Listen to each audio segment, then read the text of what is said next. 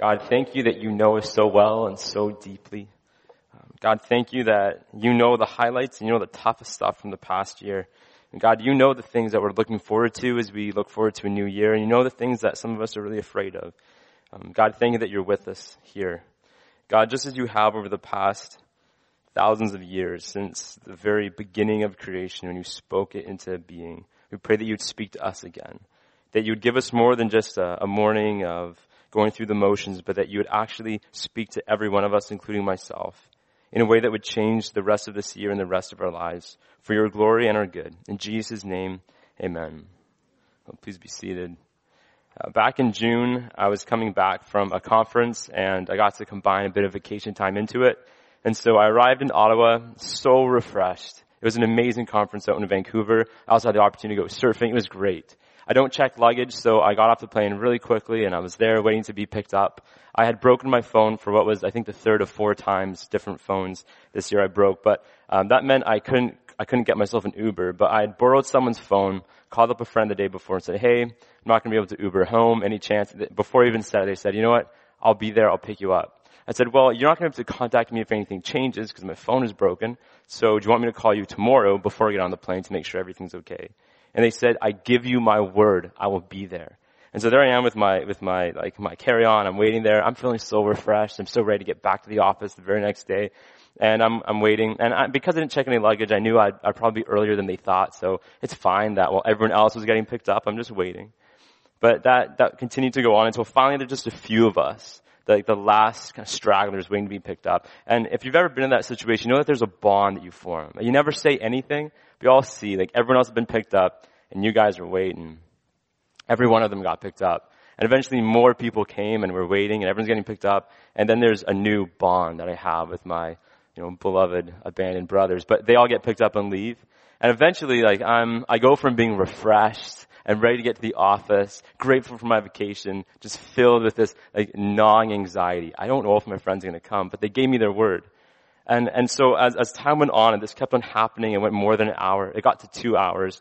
I went from being there like I thought I can't step away from my post because they might show up at any moment. They can't, they can't text me if they're here, so I just have to wait. But eventually, even though I was still waiting for them, like I went in, I got myself some Tim Hortons. It was very late at night. It was the next day actually by that point. I'm waiting. It was, it was a pretty rough experience. Finally, I just thought, this is, something's wrong. You probably would have clued in earlier than me, but Anyway, I'm like, something's wrong. So I go in, I find uh, car rental computer people, like, cause I, I don't have, who has numbers memorized in their phones, right? So I had to get online, find their number, borrow a phone, call the person, and they, they answer the phone with the most like sleepy voice. I'm just like still holding on to the last shred of hope, like, hey, are you gonna see you soon? And like, no, I'm sick, I can't pick you up. And like, have a good night, and hung up. I was just like there, like, feeling so abandoned and betrayed and all the emotions you think I'd feel. I felt all of them and more. I share this story with you, not because it still agitates me. We worked it through the next day. We're good. But because this, I think, reflects the way that many of us relate to Jesus, uh, with Jesus when he said, he gave us his word, that he's coming back. That he's actually coming back for us. You know, it, maybe it was easy for that first generation to be waiting for him to come back maybe by the second generation, the third or the fourth or fifth, they're starting to have a bit of that like gnawing feeling. Is he coming back? But by the time we're in our day, it's been more than two, it's been about 2,000 years since Jesus said, I give you my word, I'm coming back. And it's easy for us to begin to just feel like, hey, maybe he's coming, but it's not going to be anytime soon. Because, you know, if you look at the stats, like if you do the numbers, those who've thought he's not coming back in their lifetime have been right, while those who thought he's coming back right here right now have been, have been wrong because people have come and lived and died and Jesus hasn't come back. And so if, if you're someone that doesn't identify as a Christian and you kind of throw out the, the thing at Christians saying, you know what, Christians say they believe all sorts of things, but they don't really believe the things they say they believe. The thing is that you're right. There's so many things in the Bible that we read and that we say we believe, but if you look at the way we live, if you listen to the way we talk, it doesn't seem like we really believe it. If you think about the way we make our plans, then we talk about the future, we don't tend to, we don't tend to be talking as, as if there's a chance that Jesus might come back. Um, I, I, had some friends who had an outdoor wedding this past year, and, and the way they talked about it was very clear. We're going to do this if it's sunny. We're going to do that if it rains. That you can tell that there's an expectation that that the weather might change. But if you listen to the way we talk, we don't tend to have that kind of condition. You know, we're going to do this if Jesus doesn't come back yet. You know, we don't tend to really talk or think like that. I bring this up because Jesus actually, in Luke 12, what George just read, says that we're supposed to have our life shaped and defined and inspired and transformed by the expectation that Jesus is coming back. That we're not to let go of that expectation. And so in the passage that George just read in Luke chapter 12, you'll see that there are these different kind of uh, images that Jesus brings up. The reoccurring one that unites just about all of them is that of servants who are waiting for their master to come home from a wedding. And so it says, verse 35, Luke chapter 12, stay dressed for action. The Hebrew actually says, gird up your loins. Or maybe today we'd say, roll up your sleeves. Be ready for action.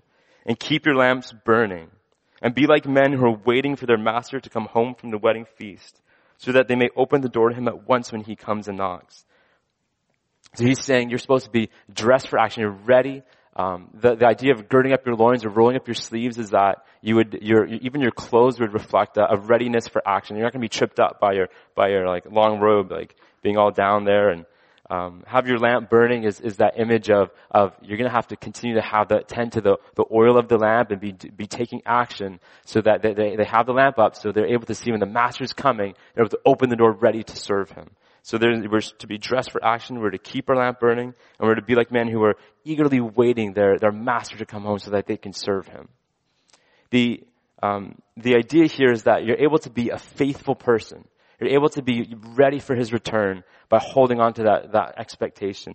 You'll see uh, as, as, we continue on after verse, um, in verse 41 and beyond, Jesus talks about, um, the servants who are, are, because they're expecting the master to come home, they're faithfully serving. But then there's other ones who are like, you know what, the master isn't going to come home anytime soon, and so they just kind of relax. The idea is that by what we expect shapes the way we behave. What we expect shapes the way we behave. And Jesus is showing us here that the expectation, the great expectation that He might come at any moment, gives you a, a, bit, a bit greater strength to be able to be faithful to all that you're called to be. Uh, here's an example of how expectations help us find greater strength. This past summer, I went with a friend to a job interview he had in Kingston. I drove with him, I dropped him off where his interview was, and I walked down to the waterfront. It's really pretty. So I'm waiting and waiting and looking at the time. Oh, he's going to come any minute. And I look up and I see uh, a woman flagging to Christian music. If you've been to a more charismatic church where that's normal, you'll, you'll recognize what's going on. So I'm like, you know what? That's awesome. My friend's gonna come around the corner at any moment. Like he probably should have been there already. So I'm, I'm just gonna go and I'm gonna flag and he's gonna come around and he's gonna see me. I was, I was serving as, as his pastor at camp. Like he's gonna see me just flagging. Uh, he's a dignified guy older than his 60s. So like, he's, he's, it's gonna be funny. So I go up there and I ask if I can flag and the girl's like, yeah, here's some flags. And it was, it was a worship techno music. So I go up there, you can see it right here, I go up there, I start flagging. And I, like, I thought I'd do this 30 seconds, he's gonna come around the corner. It's really easy to flag. If you've been to a charismatic church, like I grew up in, it's really easy to flag for at least 30 seconds. So I'm going, I'm doing the stuff, and I'm going, I kid you not, I'm going. It goes into more than 30 seconds, it's like 10 minutes. And at this point, even though I identify as an athletic guy, like my arms start to kind of feel it, but I'm like, any second he's coming, so I'm going.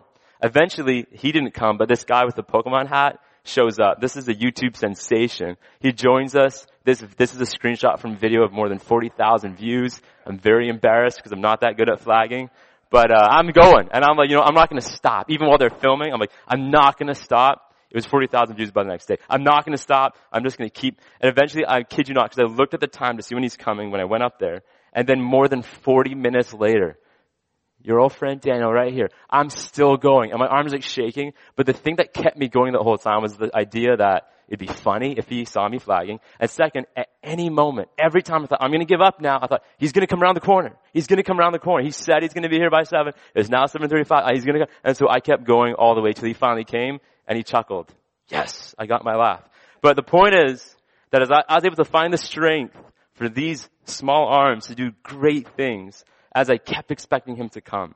And in a sense, though Jesus isn't, isn't using YouTube as an analogy, in a sense here, his analogy is servants who are faithful and who are diligent even as time goes on. And maybe there's servants around you going, you know what? He hasn't come for so long. He's not going to come for a while more. And they're chillaxing. But you are saying, no, as a servant, of His. I, he might come any moment. I, I'm, I'm looking forward to Him coming. I'm going to be faithful. He's going to find me, not flagging. He's going to come across me being faithful. And so, Andrew, if you can put up the first point, I become more fully human as I embrace the expectation that Jesus may come back at any moment.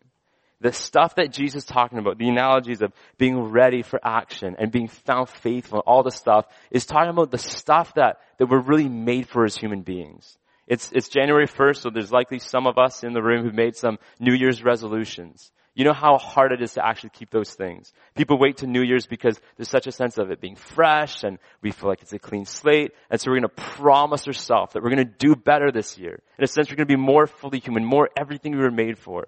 Jesus is saying here that the way to actually be faithful, the way to be so everything that, that we should be, the way that we're going to be found faithful is by holding on to the belief.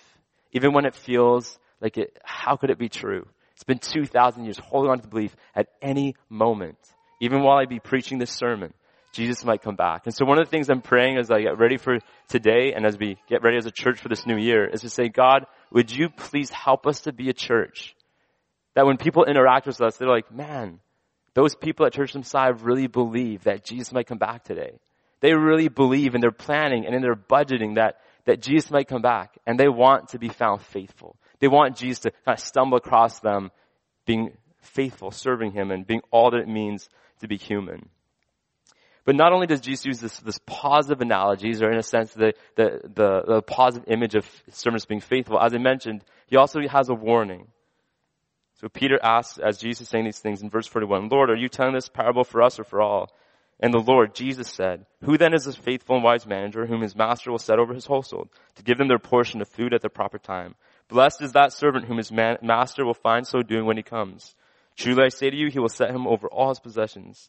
But listen, but if that servant says to himself, my master is delayed in coming, and begins to beat the male and female servants, and to eat and drink and get drunk, the master of that servant will come on a day when he does not expect him, an hour he does not know, and will cut him in pieces and put him with the unfaithful. It continues on with these words of warning and promise note here. It really hit me. I always thought, just growing up, you come across this passage, whatever, I always thought that Jesus is saying, those who expect me to come, they'll be faithful. And those who don't think I'm coming will not be faithful. But in this passage, and this is a sobering message that every one of us needs to hear, in this passage, Jesus is saying, both people expect him to come. Both believe he's coming back. Even if it's hard to believe, both believe the master's coming.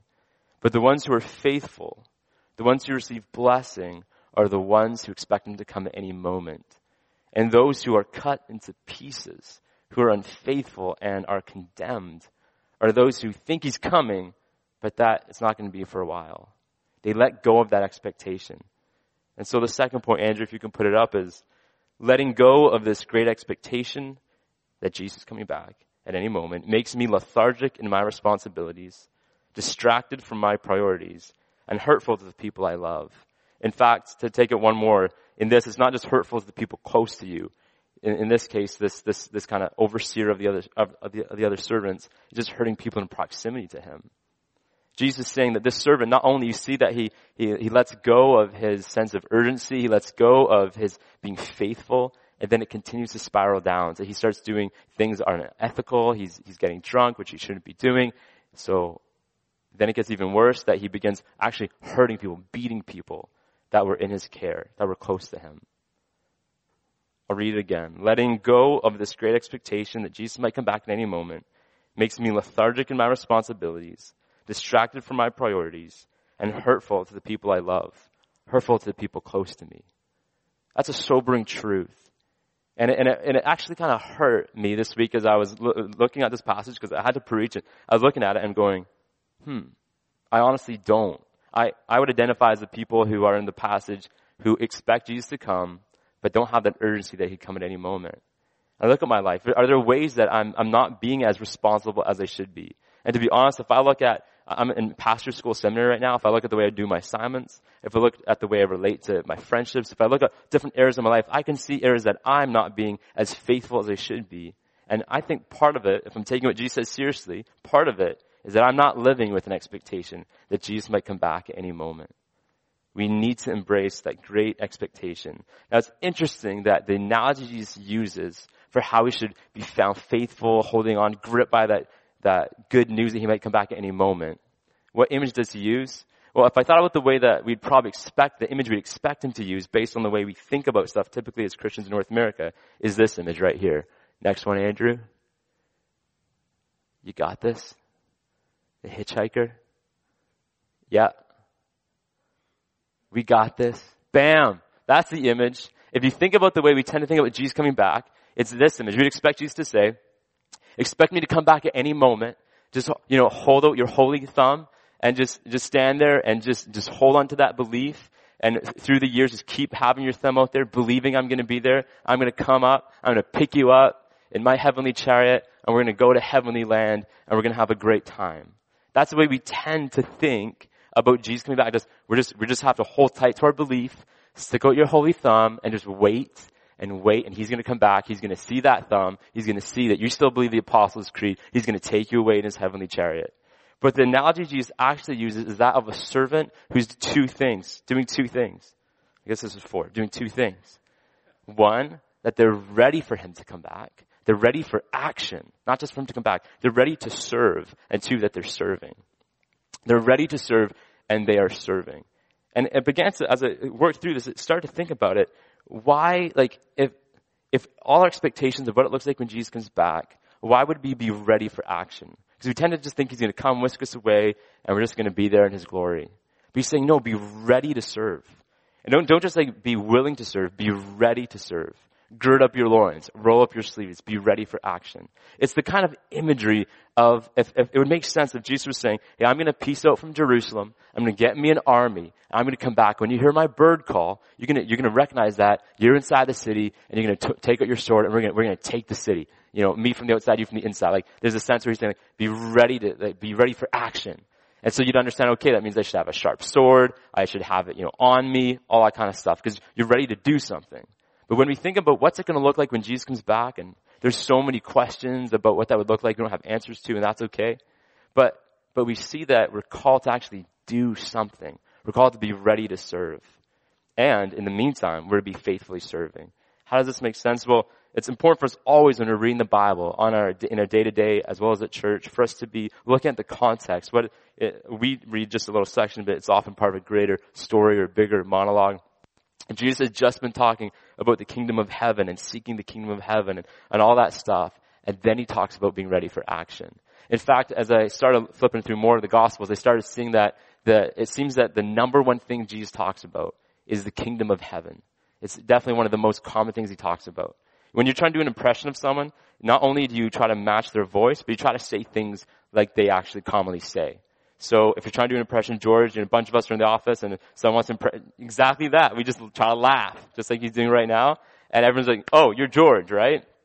I find that people when they're trying to make fun of me will like stand like this, put their arms out, be there and be like something like that, whatever. And I don't know what they say, but you know, we have our things. If you look at the Gospels, this is just my speculation, that the, the disciples of Jesus, those who around him, if they're like, they're chilling around, they're by the fire, whatever they're doing, and someone's like, guys, who am I, who am I?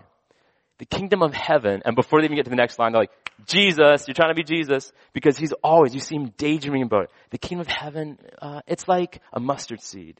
Uh, the kingdom of heaven is, when the kingdom, like he's, he's, he's speaking like that all the time. All the time. It's, he's something he's always speaking of. And just before he says these words. And so when he's talking about being ready for his coming, in light of that being that he is the king and that he's coming to completely fulfill the, the fullness of the kingdom, it makes sense that there's a readiness to, for action. That we're not just being saved that, that our soul isn't thrown into hell, but that we're actually being rescued to a kingdom. They're being rescued to serve a great king. And just on that, you know that the, the command to subdue the earth and to fill it and to, to like work the ground, all that stuff comes before the curse. That's, that's what we're made for in the Garden of Eden.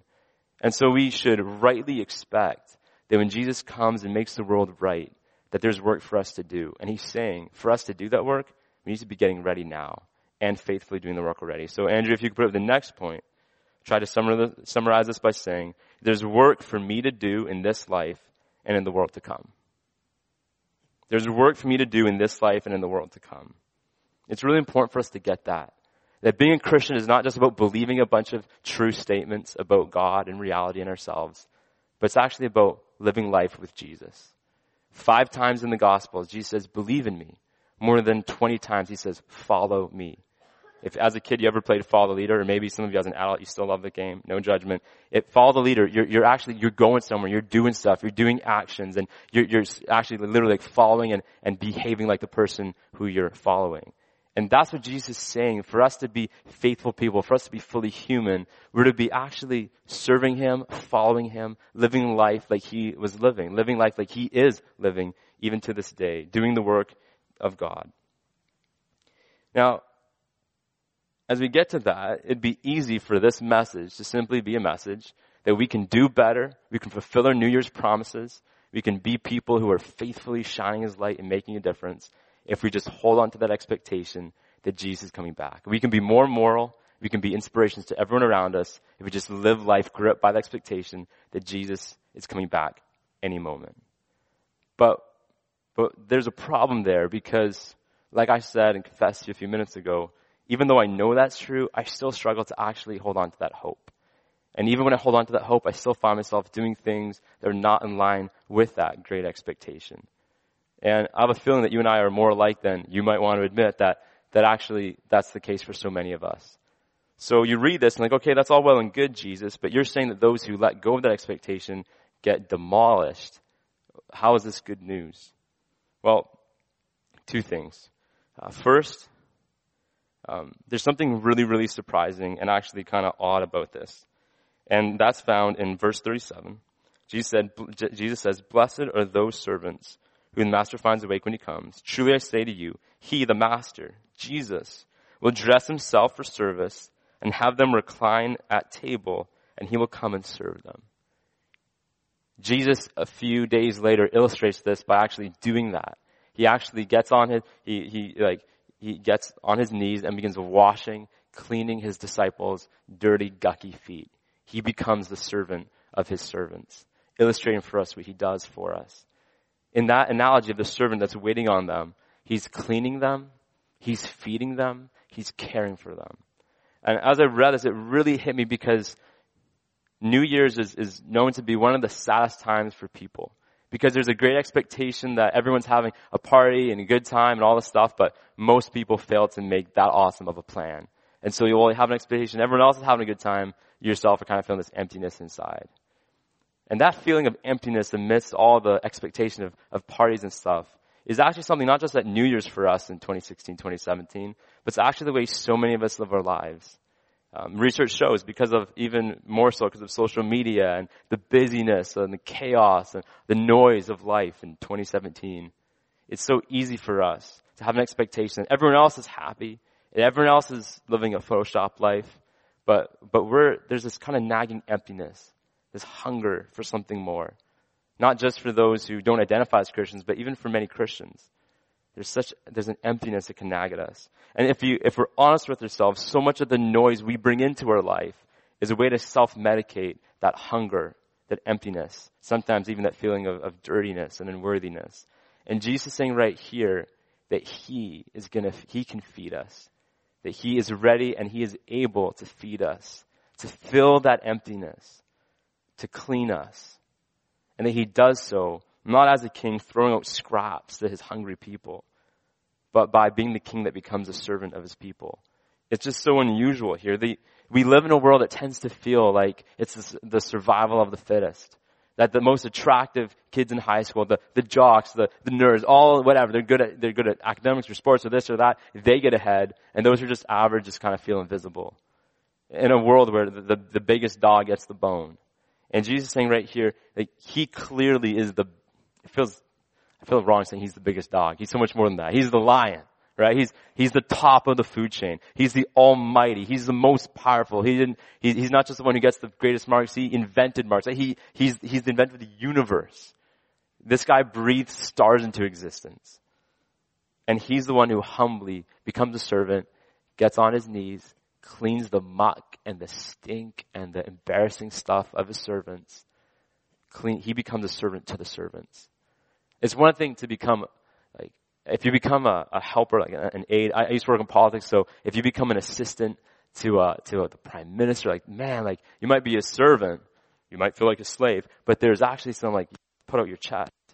But a servant to servants, that's not something that people esteem. The one who's the top of the food chain humbles himself to become the, the lowest of the low. Why? Because he loves his servants so much. He loves the lowest of the low. He loves the invisible. He loves those of us who, who were actually really lonely last night. Those of us who kind of had a miserable Christmas. Those of us who, who there's, there's fear when we look forward to 2017. We're not doing life the way we should do. We've messed up. Jesus is speaking these words. This is the second element to this. Jesus speaking these words on his way to die in Jerusalem. The second half of the Gospel of Luke is all since the end of Luke chapter 9, Jesus sets his face toward Jerusalem to die, and he and those with him are walking to Jerusalem for him to die. And all the different conversations Jesus has on his way to Jerusalem are in light of his pending death and his resurrection. And so as we see these words and we read that, that Jesus is expecting us to be faithful, to be ready on all the stuff. And if you're willing to be honest with yourself that you have messed up, that you are a little more empty than you want to admit, that there's a hunger, a nagging hunger, that there's way, parts of your life where there's dirt, it's easy for us to be like, oh no. And it's okay to feel like that if it leads us to say, Jesus, I need help. Jesus, I have hunger. Jesus, I have emptiness. Jesus, I have dirt. And I need you to clean me. I need you to feed me. I need you to help. So Andrew, if you could put up the next point. Jesus is ready and able to forgive me, to forgive my failure, fill my emptiness, and freshen my soul. I had to use freshen rather than refresh because if you see there's three F's. But I looked up freshen and freshen can mean to, to strengthen, to make new, also to make more attractive. Be that as it may, Jesus is ready and able to forgive my failure, fill my emptiness, and freshen my soul. That he's able to go into those places that no one else can go, to bring healing to scars we never thought possible. That he's able to clean the dirt that we've tried so hard if you know the story of Macbeth, where Lady Macbeth is scrubbing and scrubbing and scrubbing, no matter how hard she scrubs, she can't get it off. And perhaps there's things in your life like that where you've tried to forget it, you've tried to confess it, you've tried to, and Jesus is saying, hey, I'm able. I can wash you, I can cleanse you, and I can strengthen you and help you to be all that you were born to be, for all that you were made to be. And so, as we look forward to this year, I really want to encourage us to be people who are able to, to hold on to that hope. Um, one thing I forgot to mention. If we're honest with ourselves, and if you're someone that doesn't identify as a Christian, it can especially sound weird that Christians believe Jesus is coming back. It can, it can sound like, like Jesus, you know, you know he lived 2,000 years ago, and now we're believing he's coming back. That sounds probably to some like we're people saying Elvis is still alive, or that the aliens are coming. In fact, there's a chance that there's more, some of you who, who believe that it's more like the aliens exist than Jesus coming back. Like people from 2,000 years ago don't tend to come back and, and say hello. But the reason we're able, and the reason I think it's not just uh, a possible to believe, but actually the most logical, the most reasoned, and the, the smartest thing. If you want to be, a, if you want to be intelligent about this, it's intelligent to believe Jesus is coming back, and he might come back at any moment. Why? Because like I said, Jesus, Jesus says these words on his way to die in Jerusalem. Jesus predicted about himself that he would die and that he would come back to life. That's really hard to do. I find it hard to get out of bed in the morning. Jesus said he'd come back out of the grave. Okay? That sounds like crazy. He predicts the impossible and then the best eyewitness accounts we have as historians love seeing like people who actually saw some like primary sources when they were there, hostile sources, people who wanted him dead, who would then say, no, actually, he's come back to life. Uh, people who have everything to lose by saying that, yet they believe it. There's so, we have all these different types of eyewitness accounts that Jesus actually came back to life. The evidence shows that Jesus predicted the impossible and then actually the impossible came true.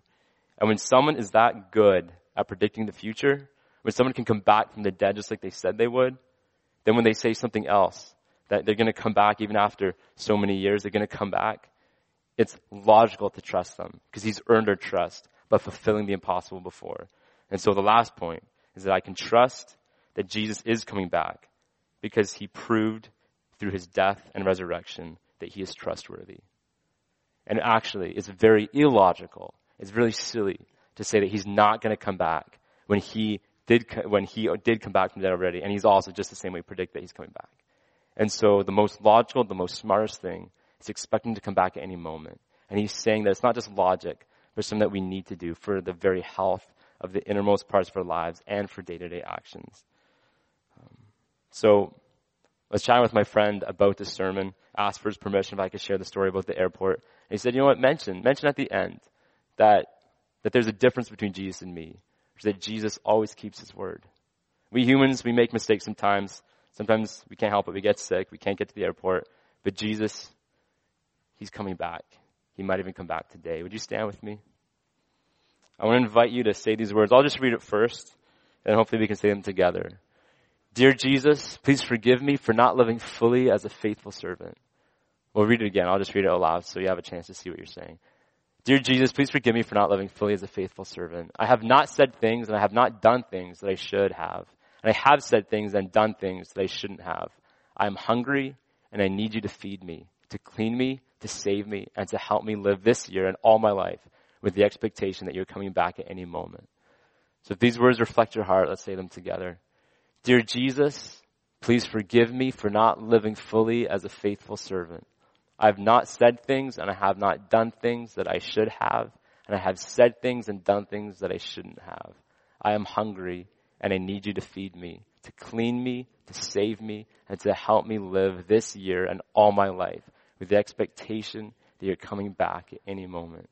God, thank you so much that your love is steadfast and that you always keep your word.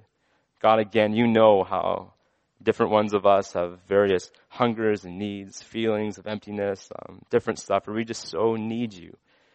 God, would you come through for us? Would you answer to this prayer? And would you help us to be able to live this day and every day of our lives with that great expectation that you're coming back? We ask you to come back soon. In Jesus' name, amen.